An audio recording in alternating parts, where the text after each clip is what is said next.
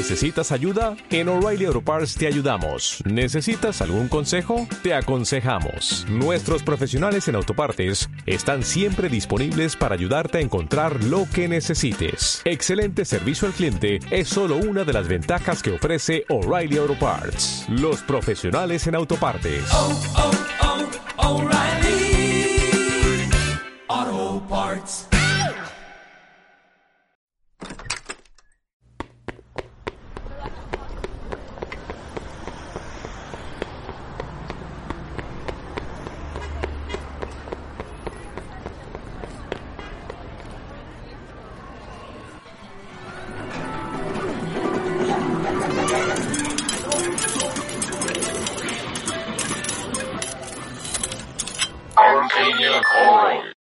Bienvenidos gente al segundo programa de Arcadia Coin. Yo soy Spiral KO y en esta ocasión me acompaña Sí, Famicom Night, aquí saludándolos.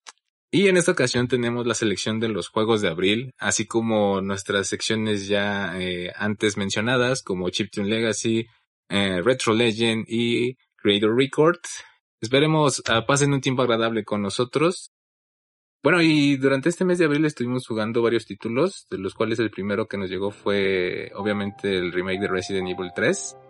Así que tuvimos el agrado de terminarlo en un fin de semana. ¿Qué tal te pareció el remake de... Eh, creo que fue realmente corto el juego, porque se pudo terminar en un, pues, en un fin de semana, ¿no? Una duración de horas, yo creo que no superaba los que tal vez eh, las 10 horas de juego, tal sí, vez. sí, la verdad es que en nuestra primera vuelta lo, su- lo superamos en más o menos 8 horas. Y digo, creo que había bastante... em, pues sí, se, se esperaba demasiado también de este título dado el trabajo que nos dieron en el remake de Resident Evil 2 el año pasado, pero creo que sí fue un poco extraño el hecho de que nada más tardara un año en sacarlo, eh, Capcom. Fue muy repentino, de hecho, si recuerdas, eh, primero nos salieron con lo que iba a ser este nuevo proyecto que era Resident Evil Resistance esta nueva colaboración, este, otra vez de supervivencia, en modo online, o sea, un modo online otra vez de Resident Evil. Y bueno, no, no ha tenido muchas eh, buenas críticas desde Umbrella Corps, eh, Operation Raccoon City y todos estos. Bueno, a pesar de que a ti sí te gustó. Eh, Sí, esas experiencias como multijugador, creo la mejor, la que mejor se logró fue lo que fue Operation Raccoon Creo que sí. Aparte, pues eh, Capcom lo anunció el año pasado como por septiembre, entonces sí, sí, sí era un poco raro porque al final de cuentas ya nos estaban dando indicios de que saldría Resident Evil 3 y que prácticamente salía en abril, lo cual pues no era mucho tiempo de desarrollo yo, yo esperaba. Eh, a comparación de lo de Resident Evil 2, digo ya en Resident Evil, este es el motor en el que iba a correr este nuevo remake para el 3. Sin embargo, creo que mm, la expectativa sí era bastante alta. Creo que lo más eh, criticado para este remake fue la duración. Hay algunas partes que también hacen falta, por ejemplo la torre del reloj de Resident Evil 3 que es muy emblemática del original, pero aquí hay partes que sí se saltaron muy feo y bueno, este se optó más por la jugabilidad. Creo que al final de cuentas no es un mal juego, continúa lo que es el remake de Resident Evil 2. Nemesis se ve muy chido eh, en este nuevo estilo de bolsas de basura y creo que se ve bastante bien cómo le dieron esta nueva como caracterización. Pero eh, sí está un poco caro, ¿no? O sea, sí es este... Te lo están vendiendo como un retailer de 60 dólares y creo que pues no es un mal juego, pero sí en cuanto a contenido escasea. Inclusive eh, skipearon o saltaron algunos eh, voces, que era este... Bueno, también la parte del parque también se la quitaron. O sea, también existía este jefe que era el gusano, el Great Digger, que también lo quitaron. Digo, ahí hay como noticias de que va a haber eh, mercenarios, como en el original, pero es muy vago ahorita Capcom, no sé si lo va a completar en ese sentido. Creo que igual este Resident Evil Resistance era para de alguna forma rellenar Sí, puede el ser. precio, ¿no? Sí, porque O sea, al final para que no, digamos, de alguna manera no sintieran, pues, era corto y no era la, la experiencia completa. Eh, desgraciadamente en este Resident Evil 3 Remake no es como en el caso de Resident Evil 2 que sí teníamos más o menos como la esencia de lo que era Resident Evil 2. Tenías algunos puzzles ahí, tenías este varias formas de recorrer lo que era la estación de policía. Aquí es directo, nada más cruzas, o sea, la- lo que a veces a mí me pasó es que yo realmente esperaba pues poder checar la parte de la ciudad que durara un poco más. Realmente es muy muy corto el, el periodo en el que llegas y prácticamente a una hora o dos ya estás en el, en el tren, o sea, ya, ya abandonaste la ciudad. Es muy, muy poco el, de hecho, si te das cuenta, el, el demo que salió eh, anteriormente, esa es la ciudad, básicamente solamente es un cachito más es, agregado. Y bueno, eh, parte de lo que ya también tenían en Resident Evil 2 aplicó acá, que era lo de los subterráneos. Por ejemplo, en Resident Evil 3 no había tanta parte del laboratorio. Y creo que igual reocuparon ciertas partes que ya estaban en Resident Evil 2. Entonces sí se ve ahí un reciclaje muy, muy gacho por parte de Capcom. Y bueno, o sea, la crítica realmente ahorita pues es lo que les pega, ¿no? O sea, todas las personas cuando tú visitas el Facebook de Capcom, todos los mensajes son de que, que lo vuelvan, no que lo vuelvan a hacer, pero que sí como que, le hagan este complementos, ¿no? Porque la verdad es que sí, estuvo muy corto. Digo, o sea, creo que esta nueva mecánica de que, bueno, que sí estaba en el 3, que, que pueden esquivar, sí le agregabas, aunque a mí, aunque a mí se me hizo un poco molesta, la verdad. Este, está padre cuando te sale, pero a cada rato nada estás tratando de hacer la cosa esa que esquiva. Mm, a pesar de eso también, lo que me gustaba mucho de Resident Evil 2 eran estos modos, por ejemplo teníamos lo del For Survivor y los Tofus, y había como episodios extras de los sobrevivientes de Resident Evil. Había cosas ahí que, bueno, o sea, podías eh, seguir rejugando, ¿no? Aparte que Resident Evil 2 pues tiene dos campañas, o sea, que es la de Leon y la de Claire. Era un, era más, este, vasto en ese sentido. Era más rejugable, ¿no? Sí, sí, sí. O sea, aparte digo, estaba lo de Honk y lo de los Tofus, que yo la verdad sí los pasé todos, porque pues era divertido el desafío, ¿no? De las armas que tenían. Aquí literal no hay nada. Solamente es el Resident Evil Resistance que bueno, hablando de Resident Evil Resistance, pues yo siento que es un multiplayer pues entretenido, pero que al final de cuentas es de esos multiplayers como el de Bioshock 2 o el de Dead Space 2, que como que siento que no cuaja en ese sentido. Solamente es un agregado que juegas, por ejemplo, ahí unas dos horas. A lo mejor porque fue concebido en el juego como tal, ¿no? Tal vez si hubieran hecho como un tema de mercenarios o algún otro tema que como visto, tal vez hubiera sido más... Eh, bueno, tal vez hubiera sido incluso más elaborado, pero hubiera tenido como más eh, justificación el que lo, lo, lo, implementaran en este Resident Evil 3, ¿no? Bueno, en final de cuentas sí es muy superior el 2 a este Resident Evil 3, el remake. ¿O tú qué piensas? Sí, creo que obviamente la experiencia del 2, incluso cómo inicia, cómo creo que en el apartado gráfico no podríamos hacer como no es el mismo motor. es el mismo motor o sea vemos este temas visuales muy bien logrados. Por eso obviamente se creó como esta expectativa alrededor de este remake también. Sin embargo hay temas que le pues que lo desmeritan en cuanto a la cantidad de elementos que pueda ofrecer como juego como elementos para que lo puedan incluso rejugar. Sí es muy escueto en ese sentido este nuevo Resident Evil 3 y una parte que no me gustó mucho y también que a muchas personas lo mencionaron es que, por ejemplo, en el caso de Resident Evil 2, a veces este Mr. X, el que te perseguía cada rato, sí era medio random cuando estabas en la, en la estación de policía, pero en este, por ejemplo, Nemesis, o sea, está, está muy lineal, o sea, nada más te persigue como en las zonas en las que él te tiene que perseguir. O sea, sí, literalmente es un, es un pero que ya la trama está muy lineal, o sea, los eventos muy lineal, o sea, se ve muy chido que tiene diferentes armas. Y bueno, eso sí, las batallas con él están bastante buenas, o sea, eso no se lo voy a quitar. Eh, como porque al final de cuentas él es la mayoría de los jefes que están en el Resident Evil 3 Remake. Están chidas las peleas, eso sí, pero todo es muy, muy lineal. O sea, te tiene que salir en ese momento. Y la verdad es que no es tanto de exploración ya este, este remake por lo corto que es. Entonces algunos enemigos, por ejemplo, como estos bichos, eh, que eran los, creo que eran los Brainwash, Brain Suckers, algo así, eh, nada más aparecen en un área.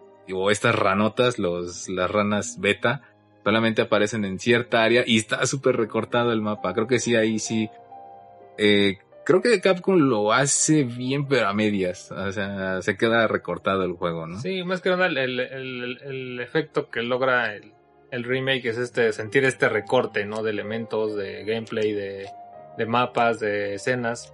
Y que en algún punto, incluso con algunas cosas que se habían manejado en el, es inevitable compararlo con el remake del 2, porque incluso habían pues colocado algunas cosas que le hacían como más la experiencia que vivieras del remake, me acuerdo mucho de este tema de las melodías del Resident Evil 2, ah, este remake. Aquí no se hizo eso. Hizo falta mucho. Entonces, todos estos temas como omisiones, incluso porque pareciera que en el 2 sí se esforzaron en hacer como, en hacerte revivir como la experiencia y aquí en el apartado visual lo logran, en el tema musical pues tratan de hacerlo en, un, en una nueva versión del soundtrack. Sin embargo, como que se alejan un poco de, de tratar de reanimar o tratar de evocar esta, esta sección de hacerte vivir el juego de, que alguna vez se jugó, ¿no? De Resident Evil 3. ¿Qué crees que creo que la recomendación más grande que tendríamos con este remake, si eres muy fan de la serie, pues sí te va a doler, o sea, cuando lo veas, o sea, se ve muy chido y todo, pero sí te duele un poco la cantidad de contenido que tiene. Yo esperaría que Capcom siempre abarata sus juegos ya después en ofertas y, luego así se pasa de lanza porque lo ponen 50%. Lo mejor sería esperar a que bajara de precio este Resident Evil porque ahorita cuesta 60 dólares. Y, y pues la verdad sí está muy caro en comparación a otros juegos que sí te dan más contenido.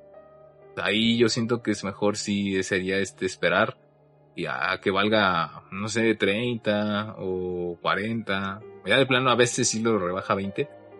Pero sí, o sea, creo que ahí nos quedó a deber, ¿no? Eh, Capcom otra vez la hizo otra vez a medias. Nos la hizo otra vez. a medias otra vez, porque bueno, nos había impresionado con el 2, digo, fue hasta nominado juego del año el año pasado. Y en el 2 yo no vi tanto error, pero aquí sí, sí, sí siento que nos lo mocharon el, el remake de Resident Evil 3. Pero en fin, habrá que ver si es que le van a agregar cosas nuevas, si es que va a haber mercenarios. Está un poco difícil, ¿verdad? Pero a ver qué tal, cómo funciona.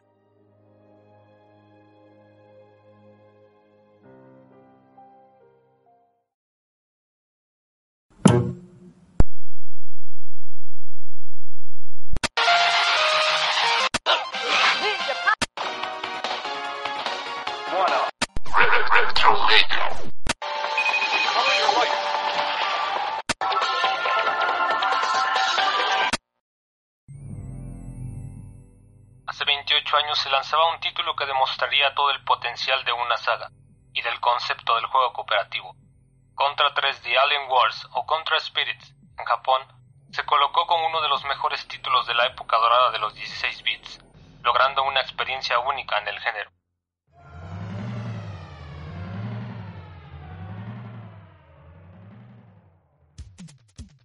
Desarrollado por Konami, con un equipo encabezado por Nobuya Nakatsato, junto a los programadores Hideyui Suganami y Mitsuru Yaida, que más tarde fundarían Treasure. Realizaron cambios significativos al modificar su enfoque realista, apostando por elementos de ciencia ficción, volviéndolo más desafiante y entretenido. Además de que el título sería una exclusiva de la consola Super Nintendo, permitiendo que los gráficos se acercaran a la calidad de las versiones anteriores solo disponibles en arcade. Jugar contra 3 significa estar atento a cada momento, pues el juego ofrece eventos cada 3 segundos de desplazamiento, lo que desencadena en una atmósfera densa e impredecible. La vasta cantidad de enemigos, subjefes y jefes finales con patrones diferentes de ataque lo convertían en una experiencia hostil y difícil de superar. Pero no estaba solo, ya que tenías una vasta cantidad de arsenal a tu disposición, que podrías almacenar para aprovechar la mejor oportunidad para usarlo además de la fenomenal bomba de helio, capaz de vaporizar a cualquier enemigo en la pantalla. En cada nivel podíamos esperar diferentes temáticas, ofreciendo un nivel de complejidad nunca antes visto, al brindar interacciones como trepar, agarrarse de los postes, destruir edificios, tripular tanques o misiles y librar persecuciones en motocicleta. Sin mencionar los niveles de perspectiva aérea, que ofrecían un cambio a las ya aprendidas mecánicas de juego en nuestra travesía. El juego posee diferentes dificultades que alteraban varios aspectos, convirtiendo la última en todo un reto para obtener el final secreto. En una de las batallas más grandes de la saga, en las que a veces dependía de tu suerte lograr completar todo el juego. Contra 3 nos introdujo a jugar una película de acción, acompañada de una asombrosa banda sonora, con temas cinematográficos compuestos por Miki Higashino Masanori Adachi. Su legado ha sido la inspiración de grandes títulos como la saga Metal Slug y la más reciente Cuphead, que demuestran que este género está más vivo que nunca, cuestionando la posibilidad de que un videojuego pueda mostrarnos que el trabajo en equipo puede encender nuestro espíritu de lucha y desafiar aquello que consideramos invencible.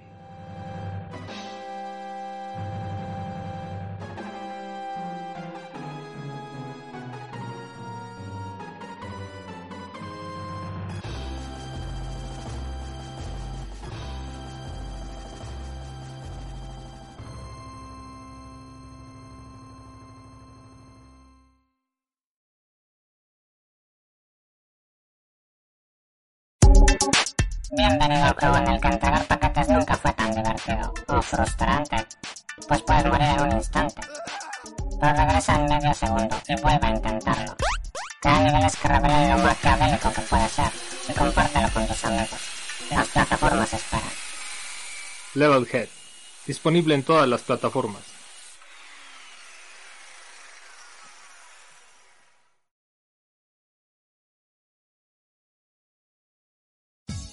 Ya, Bernal, ¿qué estuviste jugando este mes? Sí, lo que es eh, Streets of Rage 4. El género beat'em up está de fiesta, ya que recibe un nuevo título de una de las sagas más legendarias, diría yo, de Sega. Y bueno, gracias a quien tenemos esta nueva entrega de Streets of Rage. Este título corre a cargo de, de un desarrollador francés, un estudio llamado Dotemu, que hizo una colaboración con Lizard Cube y Warcrush Games. Podemos recordar a Lizard Cube por habernos traído el título Wonder Boy, que regresa en muy buena forma, ya que eh, presenta un estilo visual muy moderno. Podemos ver animaciones fluidas eh, y bastantes, bastantes opciones adicionales, de las cuales destaca la cantidad de personajes que puedes elegir en el juego, ¿no? Ya que algunos tú los puedes desbloquear, inicias con cuatro personajes y al final terminas con, puedes terminar con la cantidad de 12 personajes y los desbloqueas. Y estos personajes son de las diferentes entregas de Streets of Rage y para obviamente desbloquearlo necesitas hacer un cierto puntaje dentro del juego. Algo que a mí me gustó mucho fue el aspecto gráfico, como dices, parece ese estilo como cómic americano y está muy bien llevado, ¿no? Creo que son vectores los que están ocupando, en este caso ya no es pixel art. Digamos que es una técnica parecida a lo que incluso otros estudios han utilizado como Way Forward, que es una técnica ya más trabajada respecto a no utilizar estos temas del pixel art, sino a utilizar ya gráficos mejor este, definidos y llamados vectores, imágenes ya más definidas respecto a no ser de pixel, sino ser de líneas ya muy definidas, sombras muy definidas. Sí, el juego está muy eh, lleno de todo eso, ¿no? Vemos que, por ejemplo, los personajes de Streets of Rage recorren todas estas calles, incluso se meten a los subterráneos. Vemos eh, este manejo de colores que sí funciona muy muy bien. Eh, a veces están en unas calles color neón. Y la verdad luce impecable el juego, es, es impresionante. Pero ¿qué tal el gameplay? Bueno, las mecánicas de pelea de cada uno de los personajes han sido modificadas en esta nueva entrega, en el que algunos pueden hacer algunas cosas que otros no pueden, ¿no? Algunos son más fuertes que otros, algunos son más ágiles que otros, más rápidos, y obviamente esto lo hicieron con el fin de darle como más singularidad a cada uno de los personajes y para ver cuál con cuál te acomodas más el estilo de lucha que tenga cada uno de ellos. A mí lo personal no me gustó el hecho de que no todos corren, así como que algunos tienen que caminar muy lentito, ¿no? Para avanzar. A mí se me hace un poco frustrante esos personajes, por eso yo siempre agarré a Cherry, porque es la que corre más y los demás no corren. A lo mejor para diferenciar un poquito más estas mecánicas o esta singularidad que quieren plantear en el título, a lo mejor si hubieran agregado un poco más de mecánicas para los personajes tal vez que no corren o que parecen que a veces se quedan un poco atrás, hubieran eh, balanceado un poco más pues la omisión de ciertas eh, mecánicas que podríamos llamar estándares como correr, como deslizarse por el suelo. Sí, porque creo que Streets of Rage, eh, el 3, sí podían correr los personajes, inclusive Axel, eh, tenía la habilidad de correr, pero aquí ya no la tiene, entonces, en mi, caso sí es un, problema un poco, eh, por eso agarré a la otra, bueno, ella sí tiene la habilidad de, de poder correr. Y bueno, ella es, un personaje nuevo, ¿no? En esta nueva entrega y, creo que Floyd, el más pesado, son, estos dos nuevos agregados. ya que Adam Hunter, que era otro de los peleadores anteriores de las sagas, también hace su aparición en este título, pero digamos lo, lo desbloqueas como a la mitad, es muy ágil igual que hija Cherry Hunter. Creo que esto también le da como mucha variedad al, título para que lo puedas rejugar varias veces. En los elementos que habíamos mencionado anteriormente de, de desbloquear los anteriores personajes me hace pues me hace ver que incluso si tú eres como más purista del género de del beat'em up puedes incluso seleccionar a los anteriores personajes, ¿no? Para, obviamente, que poseen las anteriores mecánicas de los títulos. Eso está muy cool. O sea, los, los desbloqueables son los personajes de las anteriores, ¿no? Completamente todos, desde el 1 hasta el 3. O sea, hay un Axel del 1 y hasta el 4, ¿no? Y inclusive creo que este del 3 sí corre. eh, para que tú este, recuerdes a lo mejor si jugaste los anteriores en Sega Saturn. ¿Cuál no fue el último que salió? En, creo que fue en esa De consola. hecho, ese Streets of Rage 3 salió para Sega Genesis. Sega Genesis, es cierto. Y bueno, ¿qué tal la duración? O sea... Creo ¿cómo que el título lo puedes acabar en unas dos horas, dos horas y media máximo. Por primera vez en este Street of Rage nos plantean pues un obviamente un modo en línea Ah, sí, porque que es de, de dos, eh, de dos jugadores en línea y hasta cuatro jugadores en forma local, algo que tampoco no se había visto en un Street of Rage, ya que siempre eran dos jugadores, ¿no? Ahora localmente puedes jugar hasta cuatro. Y como ves, por ejemplo, el problema que teníamos con los beat'em a veces es que cuando es de cuatro se atasca de cosas de personajes y a veces ya no sientes lo que estás haciendo. ¿Es el caso de Streets of Rage 4 o si logra balancear eh, para cuatro jugadores? Creo que es muy difícil, ya que balancearlo a ese nivel, la estructura que se ha manejado siempre en estos títulos, pues es de scrollear o de seguir avanzando en los escenarios y cuando son las batallas, creo que el, espacio para poder determinar todas las habilidades de los cuatro personajes al mismo tiempo, o sea, son demasiadas cosas que están pasando y sobrecarga como mucho, pues a lo mejor lo que tú puedas visualizar o lo que estés haciendo en el juego. A lo mejor entonces lo recomendable sería de 2 a 3, tal vez. Sí, creo que lo máximo serían tres, tal vez, porque cuatro creo que sí es demasiado para disfrutar el título. Y creo que sí te salen más monos, ¿no? O sea, si tú llevas una partida de cuatro, salen más enemigos que si tú llevaras, por ejemplo, una partida de dos o de uno. O sea, lo hace más, más frenético en ese sentido. Hay unos puntos que también, por ejemplo, en ese sentido sé que como beat'em up, eh, regularmente repiten algunos jefes, algunos enemigos. O sea, sí tienen una gran variedad de, enemigos. De hecho, están todos los de las anteriores entregas eh, en este nuevo formato o en este nuevo estilo. Pero sí sentí que a veces te repetían mucho algunos jefes. Es la, es la clásica fórmula del beat'em up, ¿no? Lo pintan de otro color. de otro color o tiene alguna otra habilidad adicional.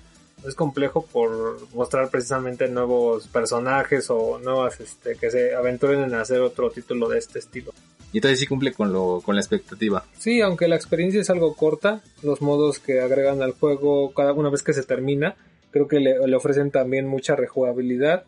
Descubres como algunos escenarios, eh, si lo vuelves a rejugar y buscas un poquito como en internet, ves que incluso le agregaron escenarios ocultos. Ah, lo de las arcadias, ¿no? que en algunos lugares, entonces le, brinda como también mucho tema de rejugabilidad.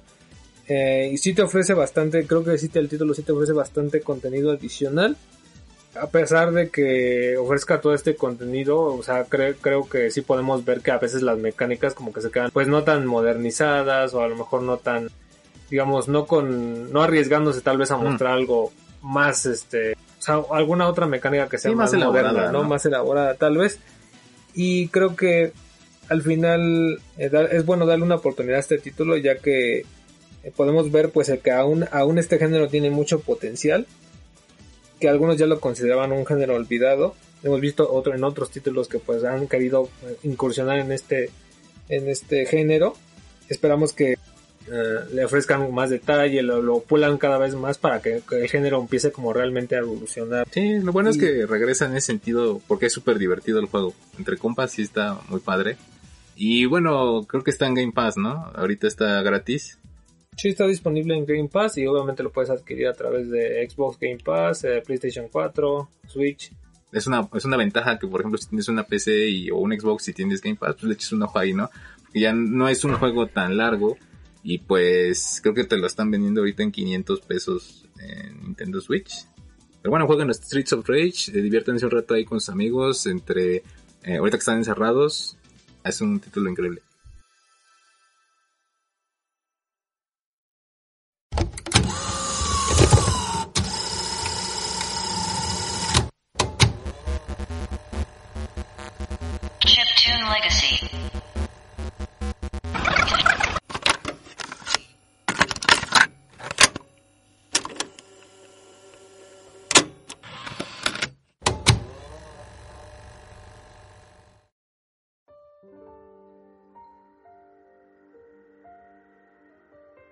Gracias a los grandes compositores de Asia como MTU, Mili y Sakusio, provenientes de Taiwán, Japón y Corea, y la desarrolladora Rake Arc, con el lema Los juegos son trabajos del arte, nos traen un juego simple en su ejecución, pero profundo en su mensaje.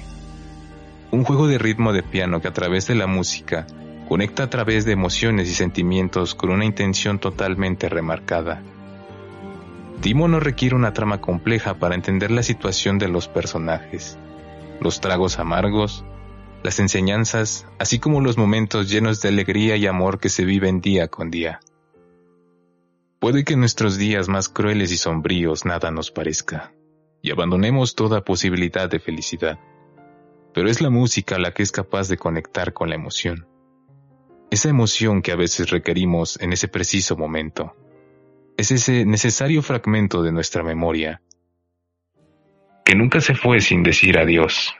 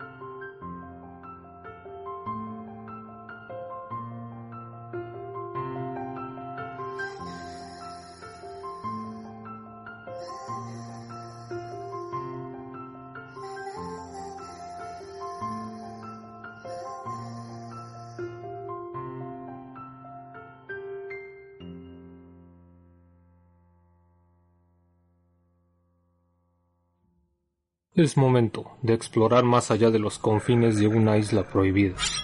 Sobrevivir es crucial en el inframundo, donde los enemigos te acechan a cada momento. Descubre el secreto del abismo en una atmósfera inquietante y misteriosa. Acepta el máximo reto y pruébate a ti mismo. Below. Disponible en PC, PlayStation 4 y Xbox One.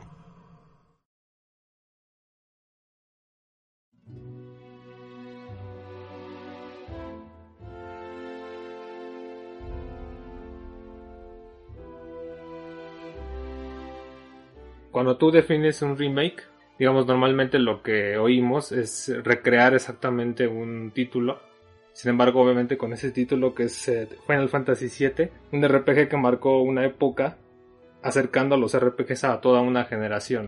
En este caso, pues sí es un poco difícil que se le pueda tal vez llamar como tal un remake. Empezamos a ver muchos cambios en la estructura, en cómo estaba pues construido. Bueno, yo no soy muy fan de, de la serie de Final Fantasy, entiendo su grandeza que tiene y sobre todo este 7 con el que sacaron este remake. Pero eh, al final de cuentas eh, hay un par de cosas que no, no me acabaron de quedar claras para este título porque supuestamente es el remake y después salieron con que era no es el juego completo, no es todo lo que vimos. Digamos, ese es el aspecto que a ti te, como dicen, te hace más ruido en el tema de llamarlo como tal un remake. Ah, sí, sí, porque por ejemplo, digamos que eh, para mí, por ejemplo, eh, siento que a veces no te están entregando toda la experiencia que era el juego anterior. Entonces ahí puede ser un poco engañoso. Digo también, por ejemplo, con Resident Evil tiene este punto de que es bueno, supuestamente es el remake, pero lo mocharon en varias partes y la neta quedó muy corto. No es el caso de Final Fantasy VII, pero creo que es un poco engañoso en el sentido de que al principio te dijeron que era el remake de Final Fantasy, yo lo veo así, después dijeron que solo era una sección del juego, si nada más se queda en cierta parte, ¿no? Como que lo quiere hacer trilogía, no sé, en cachos te lo van a vender. Sí, de hecho estos tipo como de aspectos ha hecho que en esos momentos los fans como que se segmentaran, ¿no? Hicieran este como como esta como romperse en decir no es exactamente lo que yo esperaba tal vez porque sí esperaba que recrearan todo y otros tal vez les gustó mucho por todo el contenido que obviamente abarca, ¿no? Lo que es esta, esta entrega, ¿no? Digo, o sea, obviamente por donde va Square Enix al hacer este nuevo remake de Final Fantasy es pegar en lo visual. O sea, directamente el juego luce increíble, eso sí no se lo voy a negar. La forma en cómo recrearon su ciudad steampunk de Midgar se ve muy bien, o sea, se ve genial en ese sentido, es increíble volver a revisitar ese, ese lado. Más sin embargo, creo que ahí es un, un tanto engañoso porque la mayoría del juego te la pasas en esta ciudad haciendo side quests y pues realmente no es el clímax del juego completo. Pero para mí creo que era más especial el primero y muchos igual ahorita están divididos así. Creo que eh, esa nostalgia es lo que le hicieron comprar el juego pero cuando ya ven la comparativa sienten que es más, eh, más valioso el primero. Porque te entregaba toda una experiencia completa. De inicio, o sea, lo que es el inicio de este héroe que es Cloud, hasta el clímax. Realmente comparar un juego que se realizó hace 23 años con un cierto número de gráficas y con una, digamos, una forma de presentar a sus personajes, una forma de desarrollarlos e incluso la manera en cómo llevaban la historia, los eventos que te contaban en la historia y al compararlos en la historia tal vez previa del juego a comparación de esta entrega que ahora realiza Square, pues es así como que obviamente muy detallada, ¿no? Lo que entregan en el remake, ¿no? Muy detallado, te entregan cada desarrollo de cada personaje en específico, anteriormente no había tanto desarrollo por personaje y como que había algunas lagunas de, digamos, de información, ¿no? Que a veces yo siento que esas lagunas son las que precisamente como que el, el mismo espectador le tenía que poner algo de su imaginación, ¿no? Tal vez para complementar, pues un cuento que realmente era fantástico por los eventos que sucedían, pero al mismo tiempo como que al espectador le exigían que pensara que era lo que había pasado tal vez en ciertos eventos. Tal vez, o sea, al final de cuentas, creo que igual ese misticismo que estás comentando de la primera entrega, ese era lo valioso de Final Fantasy. Antes no se tenían todos los recursos para presentarlo de esta forma como lo hacen, pero viéndolo bien, a veces la historia como que, bueno, o sea, otra vez es mi humilde opinión, yo no soy este fan de Final, pero este siento cuando ves el primero tiene una carga de valor eh, que es muy muy distinta. A veces yo, yo siento a veces un poco que el remake se ve muy sintético. Y a pesar de que tiene gráficas increíbles y todo eso, los personajes como se veían anteriormente, no sé, o sea, le ves como una cara más este nostálgica, quién sabe, o sea, como que te está contando algo en ese tiempo que tenía que ser contado así.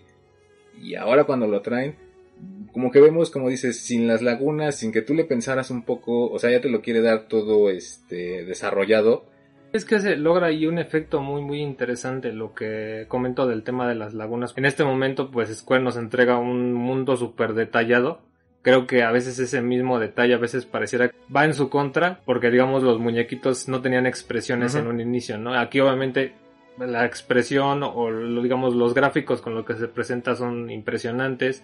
El no existir ya tal vez estas lagunas en el sentido específico de la historia pues es que a veces todos estos elementos por los cuales llenaron el juego no le llega, a lo mejor lo pueden comparar con decir, no le llega realmente a lo que el juego nos significaba en ese tiempo o la historia que se desarrolló en ese tiempo, con todo el tratamiento a como lo venían manejando. Bueno, fíjate, aparte, otra crítica, digo, o sea, tú lo checaste más, yo no pude checarlo así a fondo, pero a mí como que el gameplay no me terminó de cuajar. O sea, a veces sí se me hacía un poco complejo. Se podría decir que a, su manera. O sea, porque por ejemplo es action RPG, pero a veces yo, por ejemplo, yo he jugado RPGs, yo he jugado juegos de acción, RPGs de acción, pero aquí siento como que un desbalance. No sé si a veces realmente, por ejemplo, estás haciendo tus acciones, me pasó a mí, que estar cambiando de personajes o rotando, pues yo no le veo mucho chiste. Al final de cuentas, no se desarrollan como habilidades, digámoslo así, como si fueran de acción. Por ejemplo, en el caso de Kingdom Hearts, que aquí el personaje iba incrementando todas las cosas que arrojaba o se movía diferente. Yo no noté un cambio muy drástico ahí en los personajes. Y el, se me hizo un poco raro el gameplay, o sea, no fue de mi agrado todo el que lo hayan cambiado. Digamos, hemos estado como acostumbrados a que las historias tengan mucha parafernalia de cosas. Bueno, en Final Fantasy siempre ha sido así, ¿no? siempre es más visual. Siempre, ajá, exacto, o sea, el explotar el nivel de las gráficas es muchísimo más, eh, a veces pareciera que significativo, ¿no? Que algunos otros elementos. Y ya que mencionas el tema del gameplay, pues aquí otro aspecto que a lo mejor sí puede romper por, obviamente, por hacer lo fresco, por hacerlo actualizado. Y obviamente hay algunos que comentan que es una cosa es lo que pasó hace 26 años y otra cosa completamente diferente es lo que sucede en este momento, que cambian de, de o hacen un híbrido del juego entre ser ya no ser RPG, sino ya ser action RPG, ¿no? Y ese aquí como el, el fenómeno que comentó, comentamos acerca de pues meter los elementos del action, ¿no? Así como, por ejemplo, en un inicio como lo comentas con Kingdom Hearts, Kingdom Hearts nació siendo un action RPG, ¿no? No se transformó de ser un RPG a un action RPG. Y bueno, me parece un poco raro porque al apostar ese, digo, a lo mejor es igual que Final 15, eh, pero ya agregando nuevas cosas, o sea, siento que lo balancearon más en Final Fantasy VII Remake. Pero como que a mí, bueno, en, en especial no me terminó de convencer. Siento que para un título que era el más grande de su franquicia, eh, pues sí es algo experimental, ¿no? Si es algo ahí medio peligroso. O sea, no todos te lo van a querer comprar. Bueno, es que ahí yo siento que Square estaba apostándole a lo que tal vez tenía seguro, ¿no? Si ya lo había planteado con algunos otros títulos previos, digamos, eso le fue, eso fue parteaguas para que precisamente lo siguiera proponiendo y a lo mejor sí modernizando en algunos aspectos. Creo que eh, al inicio este tema que se comenta del Action Time Battle, que digamos las acciones están ocurriendo en el mismo momento en el que tú puedes estar tomando decisiones de RPG, el tema de técnicas asociadas a un arma que son comandos que en un RPG tú puedes utilizar, digamos todos los elementos que están como en la entrega anterior y que era este tema de la materia, ir subiendo de nivel, ir subiendo las habilidades, obtener nuevas habilidades, todo eso,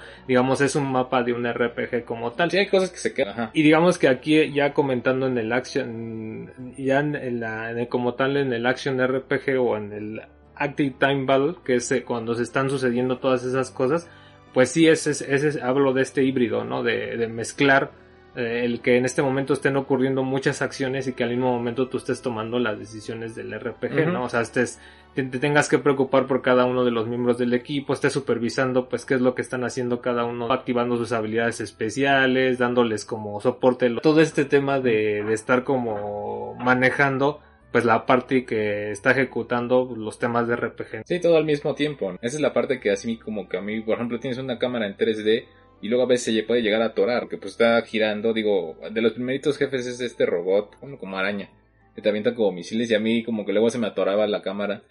Y siendo sinceros, a veces el action, realmente yo no veo tanto el action, o sea, porque al final de cuentas solamente, pues tomas tus decisiones como en un RPG, pero las habilidades, o sea, si quieres que disparen los personajes es con cuadrado, o sea, cuadrado, cuadrado, cuadrado, cuadrado, y para activar las habilidades es otro botón, entonces bueno, a mí me pasó, o sea, como que para mí no terminó de sí, O sea, yo siento que es un factor más estético este tema del action, lo que hicieron tal vez ocupar un poquito más para eso, Porque obviamente, eh, digamos, si, si lo comparamos con anteriores entregas de Final Fantasy, tenía que ser visual, forzosamente tenía Sí. que ser visual, porque si no, en teoría, lo, tal vez si hubieran criticado que no fuera así de visual, ¿no? Y obviamente, en la manera en cómo lo presentaron en, anteriormente en las películas, el tratamiento que le estaban dando era para apuntarle así a eso. Sí, se tiene que ver increíble en ese sentido. Aquí donde hace como ese, digamos, ese como cambio de Switch es, es en estar como, como planteando esta mecánica de, de estar, de hacerte sentir que sigues en un RPG.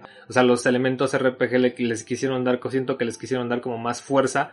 Que, que de alguna manera no fuera tan protagónico tal vez el action, no como en el caso de Kingdom Hearts, no como en otros action RPGs que hemos visto, sino que fuera predominante el tema del RPG aún a pesar de que pues se viera muy bien, o sea, manejaras o te dieran esta perspectiva del personaje como si fuera un action, se enfocas más en estar viendo lo que puedes hacer con lo con el RPG o con las mecánicas del RPG a estar viendo tal vez con las mecánicas de un action, que obviamente no hay un manejo más allá de seguir una secuencia de botones muy simple. Sí, es lo que me pasa. Por ejemplo, yo siento más control con Sora en Kingdom Hearts. O sea, yo sí siento ahí como que más. A lo mejor es más como mi estilo el que más me gusta, ¿no? Sí, o sea, te digo, es, es- es arriesgado por eso, de parte de Square por hacerlo así. Sin embargo, a la comunidad de fans de Final Fantasy los tenía muy acostumbrados a estos temas. Mm. Entonces siento que tal vez no tengan tantas, eh, digamos, quejas en ese aspecto. ¿Para ti ¿no? funciona el gameplay? Siento que funciona, o sea, yo verdaderamente lo probé, eh, siento que funciona el gameplay. La verdad, eh, ya con, digamos, porque lo, va en progresión, siento que va en progresión y cada vez que vas agregando más personajes te van dando más habilidades, te tienes que andar preocupando por más y más temas de mejorar las armas. Siento que ahí sí le da como ese brío de lo que es un RPG y al mismo tiempo lo plantea pues en un estilo visual que pues nadie le hace como el feo, ¿no? Al estilo visual, ¿no? Es, es impresionante, es algo que pues no se ve en ningún otro juego. Eh, pocas veces se ve un, un despliegue de detalles Eso tan sí. grande Sí, en porque un hasta título. las secuencias de lo que pasa, bueno, eso sí se, se doy a notar, porque por el final de cuentas, mientras estás peleando pasan un montón de secuencias. Sí, o sea, es, todos eh, elementos sí completamente eh, se suceden cinemáticas a cada momento, o sea, prácticamente es una... Deleite visual. Sí, es un deleite visual eso, ¿no? O sea, es eh, el nivel de detalle de cómo se están enfrentando los personajes, pues es eh, muy, muy, muy este, agradable a la vista. Sin embargo, los movimientos especiales. o sea, personalmente a ti te gustaba más cómo lucía. Digo, al final de cuentas, obvio, casi la mayoría te va a decir que lucía, obviamente luce mejor este remake. Pero, ¿a ti te gustó más cómo lucía el anterior o este? Es que a veces es lo que, es lo que te comentaba de esa brecha de, del, cómo cambia hacer, digamos, hacer ese híbrido de géneros, a, a- a la presentación cómo se está dando, o sea, como que marca mucha, mucha diferencia entre lo que era el título anterior y ahora el título que es el remake. Hay muchas diferencias. Por ejemplo, en el caso del primero, lo que sí era, eh, lo que sí evocaba como ese misticismo, pues era lo que esos personajes que parecían muy simples, muy inocentes, muy infantiles. Ahora, Pero para este remake también, bueno, o sea, yo no terminé la historia, pero la verdad, o sea, como que sí le metieron mucha mano ahí a muchos, era lo que decían, ¿no? Muchos decían que era un remake y resulta que cuenta cosas distintas. La historia está siendo modificada de cómo era el primero, o sea... Sí, eh, y este es otro de los elementos que hacen esas grandes diferencias. La historia se modifica para ser obviamente ahora recontada con ciertos elementos que van modificando completamente lo que se conocía en el juego anterior. ¿Y crees que funcione realmente? Porque te digo, al final de cuentas, siento que a veces, eh, bueno, a lo mejor es el, el estilo, pero a lo mejor sí te pierdes muy gacho en los conceptos. O sea, ya siento que a veces es mucho trabajo de fan. O sea, quien le va a entender es quien ha estado jugando a lo mejor la mayoría de los títulos, o muy específico, se sabe todo el plot de Final Fantasy VII. Digo, esto de los fantasmas que van ahí recorriendo. A mí, si me preguntas, a veces se me hace como un recurso un poco barato en ese sentido. O sea, no sé qué quiere recontar porque al final de cuentas ya no es lo mismo. Supuestamente ya no va a ser la misma historia. A pesar de que por ahí en unas entrevistas dijeron que las siguientes partes, sabrá Dios cuándo van a salir, van a ser un poco más fieles a lo que tiene el título original de Play 1. Y no sé cuántas sean, porque al final de cuentas es de Midgar, este Final Fantasy que salió, que un séptimo, un sexto, Final Fantasy Sí, 7, o sea, un sexto.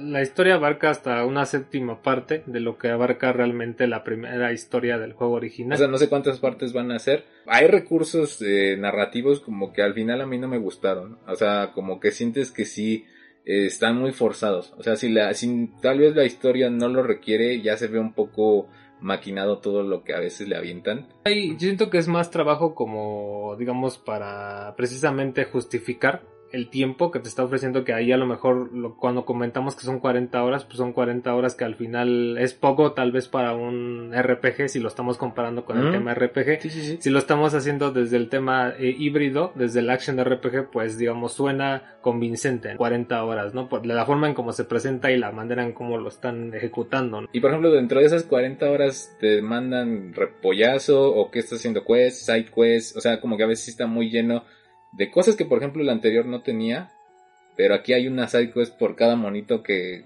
que no importaba. Sí, o sea, digamos ¿no? ahí lo que Square quiere hacer es que tú indagues en la historia de cada uno de los personajes, o sea, que te adentres a, a conocer pues a todos los personajes más a fondo, ¿no? Si antes no los conocías en la anterior entrega, pues ahora que los conozcas muy bien, ¿no? Y sí funciona, o sea, al final de cuentas sí es ese repollo de, de calidad o del bueno. Pues a no, yo no he oído a, fa- a un fan que no que se haya quejado de ese tema en específico. Digamos, lo que sí pues argumentan mucho es el tema de la del tratamiento tal vez que lo segmentaron, del digamos de que lo de que en algún momento pues les vayan a hacer este- estas entregas posteriormente y que pues que la historia no se desarrolló tal vez ni en un 50% lo que se venía como manejando en un inicio. Sí, porque al final de cuentas no sabemos en cuántas partes va a estar. ¿no? Sí, no, Ni sabemos, realmente se obviamente, sabe. por ejemplo, el que le sigue va a ser de Play 5, ya este, usando nuevas tecnologías. pues bueno, que se va suponiendo increíblemente mejor. Pero bueno, o sea, al final de cuentas, eh, ¿cuáles son tus opiniones ya finales de, de este título? Bueno, siento que es, obviamente, es difícil eh, realmente ponerse de un lado eh, de decir es un eh, de decir que es malo o por supuesto que no es malo ya que pero es difícil hablar de él precisamente por estas aberturas que generan una brecha muy eh, muy grande entre lo que fue el título el primer título y ahora el nuevo ¿no? Sí se partieron muy feo los fans. O sea, sí, ahorita están como que muy divididos. Unos argumentan que no les gustó el tratamiento de Sephiroth, otros el gameplay. Sí era arriesgado y bueno, y por ese lado le dices a Square Enix que pues, o sea, se arriesgó va a hacerlo de una forma muy diferente. Pero... Sí, o sea, realmente es diferente. O sea, hay temas que obviamente prevalecieron con lo que es esta nueva entrega del título y que creo que es un justificante para adquirirlo. Es si tú este, gustas de todos los personajes que fueron en su momento de Final Fantasy VII, o sea, es un es obligado, ¿no? A jugar, ¿no? Por estos personajes y si a ti te gustaron mucho, te conmovieron, pues creo que es una compra que es necesaria, ¿no? La atmósfera que ellos pintan en todo este juego pues es increíble, tanto a nivel visual como a nivel musical. O sea, la música es realmente uno de los elementos que son también muy distintivos del juego, ya digamos que eh, ya con todas estas mejoras, creo que realmente lo, lo logran el tema musical porque plantea diferentes temas en diferentes este, momentos que están sucediendo en el juego y realmente te meten esa como atmósfera de fantasía. Creo que ahí, este, a pesar de que venga como compartes, creo que mm, aún así el trabajo que se ha hecho, lo que han demostrado en este título, creo que es más que un justificante para decir que es un remake del juego. Tal vez no en la forma en la que pues todos quisiéramos, porque creo que al final le entrega algo que pues es de calidad. Y al final a pesar de tener este tratamiento de partes o lo que tú quieras, siento que pues eh, al, al tratar de mm, modernizar este título, que fue muy icónico en su momento, lo hace de una manera en la que es justificable y creo que es eh, completamente vale la pena adquirirlo con lo con las especificaciones que mencionaban. Si tú eres este fan entrañable de los personajes y te gustó mucho este título en su momento, pues es este incluso a lo mejor si no te acabó de convencer todo y lo terminas, pues creo que es este el que haya los hayas visto pues modernizados en esta con estas tecnologías y todo eso, pues es también un siento que es muy satisfactorio en ese aspecto. Sí, es más que suficiente, al final de cuentas. Yo pienso que igual, o sea, a pesar de que tengo ahí algunos detalles con el gameplay y por algunas cosas de la narrativa, no, o sea, se, se aprecia el trabajo que hizo Square Enix, o sea, realmente visualmente es, es increíble, o sea, ver cómo ya despliega todo el Play 4, digo, ya se va, pero eh, tiene esta capacidad y ellos la explotaron, que se viera de esta forma. Y bueno, hay que ver realmente cómo va a ir evolucionando este Final Fantasy, que sí lo veo. vamos a tener unos 40 años, unos 50 y a lo mejor ahí acaba. Sí, o sea, va a ser difícil a lo mejor verle al final. Sin embargo, creo que la experiencia, tal vez la probadita que les ha dado Square a todos sus fans, pues creo que ha sido más que bienvenida. Y pues esperamos que pues lo sigan haciendo así con ese nivel de calidad, porque realmente se ve, en muchos aspectos se ve ese nivel de calidad. Y pues creo que no queda más que decir, siento que es un título que vale la pena completamente por la forma incluso en cómo se ve, cómo se oye, cómo, cómo tú puedes ver a los personajes desarrollarse en el título. Sí, es obvio, ¿no? Porque al final de cuentas es el juego que más se ha vendido en este año. Es el RPG que ahorita pues, sí ha estado generando bastante. Digo, al final de cuentas es legendario, el, hecho de decir, traerlo otra vez de regreso mucha banda ya lo venía siguiendo desde Play 1. Y pues, pum, o sea, ahorita vendió pues, bastante bien. Y, pero hay que ver cómo se desarrolla después. Digo, al final de cuentas ahorita no tienen, porque en una entrevista los desarrolladores dijeron que no tienen nada este desarrollado. O sea, no vamos a ver lo que sigue en formato de DLC, sino va a ser a lo mejor un nuevo juego de Final Fantasy VII. Tal vez, tal vez como la manera en cómo manejaron lo de Kingdom Hearts, ¿no? Que es este punto 5, punto 6, tal vez, algo así. Bueno, a Square Enix le encanta hacer así en cachos y te confunde más la historia, ¿no? Pero, bueno, pero digamos, ese es el tratamiento que ahorita le ha dado, ¿no? sí, sí, sí. Pero bueno, o sea, tampoco siento, por ejemplo, en Kingdom Hearts yo me perdí horriblemente en su plot, en su historia, perdón, pero luego, o sea, sí es muy confuso. En este Final 7 a veces, sí, a veces vuelve a ser confuso porque hace alegorías a otras cosas que el título, el primero no tenía. Para mí yo siento que la historia del primero pues bastaba, era interesante, era suficiente.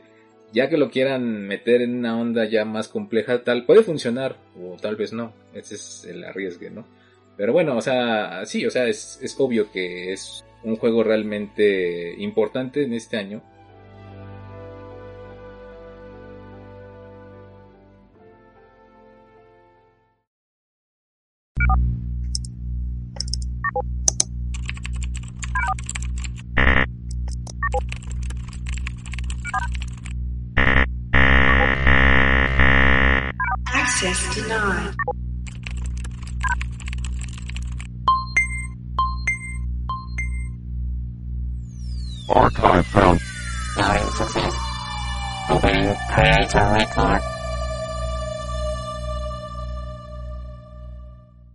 Mi nombre es Hideaki Itsuno.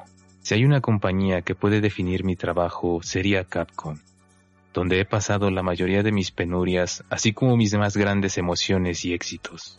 En los años 90 mi esfuerzo se abocó a colaborar en su mayoría en juegos de pelea. Desde Street Fighter Alpha a emprender en el 3D con Star Gladiator y Rival School Unite by Fate. Para este último queríamos improvisar a 60 cuadros por segundo. Desgraciadamente no podíamos exceder el límite del hardware en ese entonces. Para Rival School tenía la idea que cada personaje vendría de un diferente país, a demostrar quién era el más fuerte. Al principio mi idea fue rechazada por mis compañeros, dada la similitud con actuales juegos de pelea en ese entonces.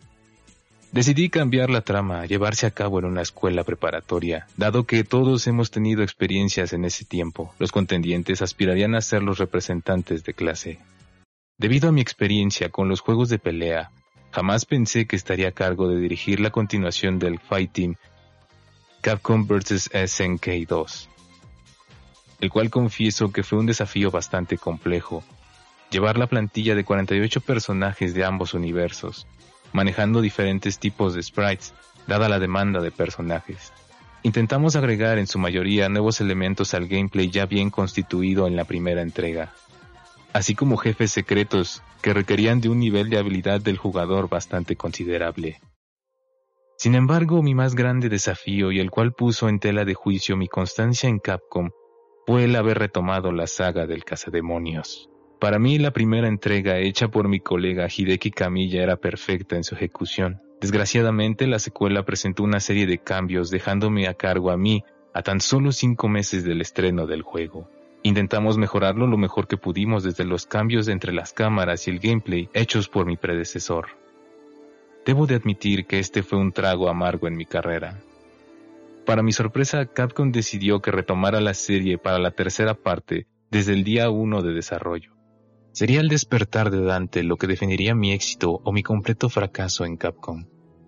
Para esta entrega recrearíamos los conceptos desde Devil May Cry 1, usando una combinación de cámaras estáticas panorámicas que permitiera no perder al personaje de vista.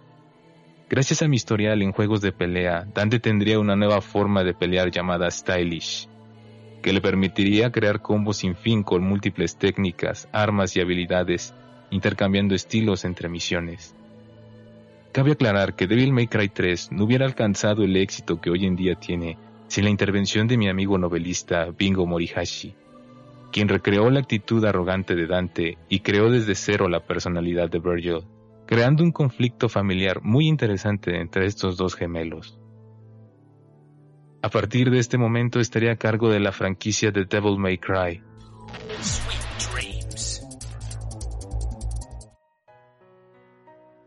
Yo por mi cuenta quería intentar un concepto que ya hace tiempo desde mi periodo de escuela había soñado, un juego de rol impulsado con nuestra experiencia en juegos de acción con un equipo numeroso de 150 personas, creando un action RPG en donde de igual forma dependerías de tus compañeros para sobrevivir, el cual llamamos Dragon's Dogma.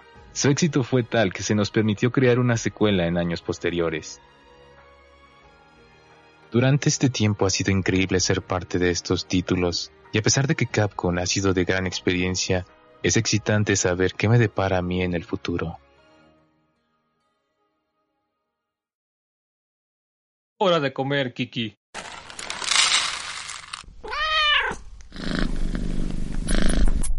Kiki, ¿escuchaste eso? Kiki, ataca.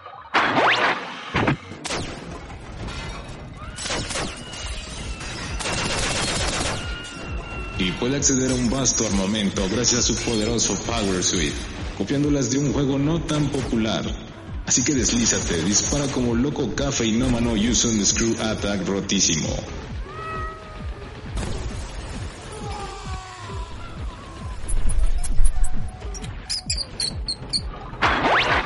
Esto no tiene sentido. Entra en esta aventura monocromática 2D llena de dificultad entre un gato y un ratón. Así que atrévete, fan de los Michis, en Gato Roboto, disponible en todas las plataformas. ¿De veras no vamos a hacer una alusión a las hamburguesas en el juego de un gato? Nel, ya está muy usado eso. De por sí ya nos robamos un buen de referencias. Ahí la dejamos.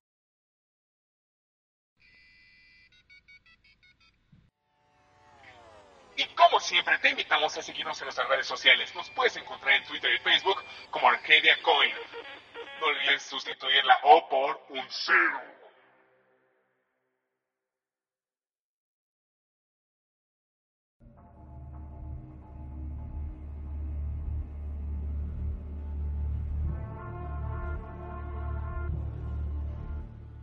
¿Qué onda gente? Vengo de jugar la campaña de Gears of War Tactics, este nuevo título de la franquicia Gears of War, pero eh, de esta forma presentado de manera estratégica. Si ustedes han jugado algún título de esta índole, es parecido a XCOM y Valkyria Chronicles, que requiere demasiada paciencia para poder continuar en el juego. Bueno, ¿y qué es un juego táctico? Para los que a lo mejor no han podido este, jugarlo, es, digámoslo así, es este título o es un juego que se lleva a cabo por turnos. Primero es el turno del jugador, en el cual nosotros tendremos que desplazar cada uno de nuestros personajes y eh, cada uno tiene una serie de acciones que puede hacer. Y cuando hayamos terminado nuestra formación es turno del oponente y prácticamente el juego completamente se desarrolla así. Como comentaba, el chiste de este tipo de juegos es hacer este equipo de personajes que vamos a ir eh, utilizando, nuestro escuadrón, en el caso de Gears of War, y e ir avanzando durante todas las misiones que se nos presenten. En la historia, eh, este nuevo título se sitúa 12 años antes del primer Gears, con eh, obviamente Marcus Phoenix no aparecerá aquí en este sentido porque no es el protagonista de esta nueva entrega, lo que sí tendremos el control del sargento Gay Díaz, el padre de esta eh, Gears generación Z de Gears 5. Y aquí se ve más o menos, ya lo habían mencionado antes en Gears 4 y Gears 5 y finalmente lo conocemos. Él estará junto a otro personaje llamado eh, el mayor Sid Redmore, un viejito buena onda que se lo encuentra. Y también hay algunos otros ahí este, personajes de la saga Gears eh, emblemáticos como Cole, que siempre, eh, siempre aparece muy animado en los títulos de Gears. Y bueno, eh, durante todo este juego van a estar enfrentándose un malote locus llamado Ukon, que es el encargado de hacer experimentos para hacer nuevas criaturas locus. Eh, una trama no, no muy eh, complicada, pero bueno, el malo, a pesar de eso, está bien desarrollado. Yo diría que tiene un motivo realmente justificado del por qué hace todo esto. Esto se lleva a cabo durante el Emergence Day, de un año después, y bueno, la historia nos va a relatar cada uno de estos aspectos. En cuanto al gameplay, como comenté, siempre vamos a tener un escuadrón de no más de cuatro soldados y bueno, nuestro trabajo va a ser eh, llevarlos eh, a cada uno de ellos en las posiciones que, deseemos. Algo que está de remarcar es que estos soldados siempre tienen un árbol de habilidades, así como una customización de, sí, de, armas, de armaduras que podemos hacer. Y bueno, a pesar de que sea un título de Gears of War táctico, yo siento que a veces muchos eh, fans de la saga puede que lo excluyan por el hecho de decir que no contiene toda la acción desenfrenada que venía manejando los otros títulos. Pero es, es realmente interesante, el juego realmente te engancha y después de un rato ya pasan dos horas y tú apenas moviste, apenas pudiste pasar una misión. Y aún así no sientes que el tiempo transcurre, realmente a veces sí está bastante bueno ver cada uno de tus personajes enfrentándose a lo que les avienten. Eh, un elemento importante que agregaron en este nuevo título es la recolección de loot que va a estar esparcido por el mapa, o sea, por las diferentes misiones. Vamos a tener que ir agarrando estas cajitas que tienen diferentes partes de las armas, diferentes armaduras, diferentes cascos. El juego es muy customizable en ese sentido. Algo que sí le hubieran agregado y si hubiera estado padre es eh, nuevas criaturas. Eh, en este nuevo título, pues seguimos viendo las mismas criaturas de, de Gears of War los boomers, los locus, los drones, las hidras. Realmente no hay un, em, ¿cómo se podría? Un agregado nuevo en ese sentido. Es, son los mismos eh, enemigos. Eh, sin embargo, nos tenemos que enfrentar a cada uno de ellos de formas diferentes. A pesar de que eh, siempre vamos a estar cuidando a nuestro escuadrón, no todos los soldados son imprescindibles. Entonces a veces se van a escabechar a alguno de nuestro pelotón eso sí, los más importantes como Gabe o Sid los tenemos que estar eh, cuidando a cada rato porque si llegan a morir pierdes la misión y tienes que volver a empezarla desde el checkpoint. Una suerte que tiene este juego es que tiene checkpoints regados por todo el juego, por lo que no será tan frustrante si te llegan a matar en algún punto. Entonces nada más te regresas a esa parte y ya con eso este, puedes continuar. Bueno, cabe aclarar que es el juego más largo de la saga Gears of War el cual está dividido en tres actos y 22 diferentes episodios. De mencionar algunas misiones sí son bastante interesantes porque de hecho no nada más es avanzar y matar a lo güey. En algunas vamos a tener que estar rescatando eh, ciertos eh, elementos de nuestro escuadrón que bueno, eh, los quieren para experimentos y es nuestro trabajo, por ejemplo, salvarlos en un determinado número de, de turnos que se van a llevar a cabo. Y bueno, le da bastante ahí variedad a las misiones, no nada más es avanzar y a veces también lo que pasa en este tipo de juegos es la probabilidad de ataque. Pero bueno, esto no es del todo certero porque a veces vamos, este, nuestros propios gears se van a estar disparando los bueyes entre ellos. O a veces pueden fallar en una probabilidad, por ejemplo, muy alta del 90%. Y entonces a veces al azar, a veces sí, sí está medio chistoso cómo funciona. Sin embargo, este título tiene muy pocos jefes y a veces pueden llegar a ser muy repetitivos. Tal vez por los trailers ya se hayan enterado que pues, eh, uno de ellos es el Brumac, y bueno, hay otros dos o tres más eh, esperándonos.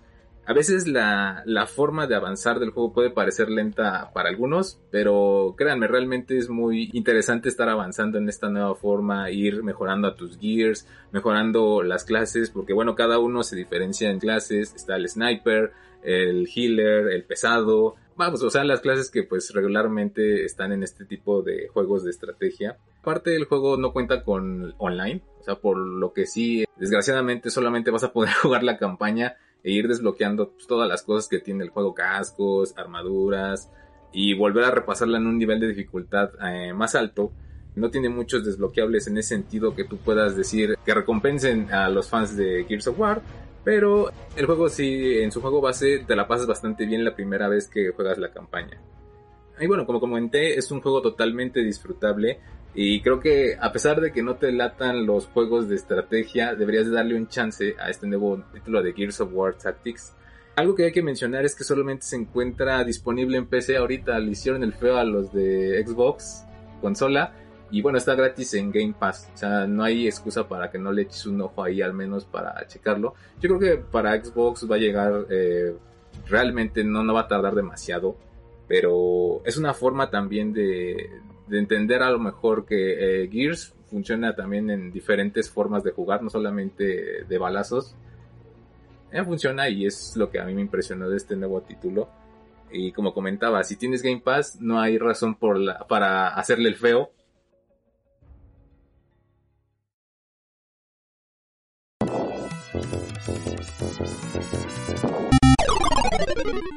Continue?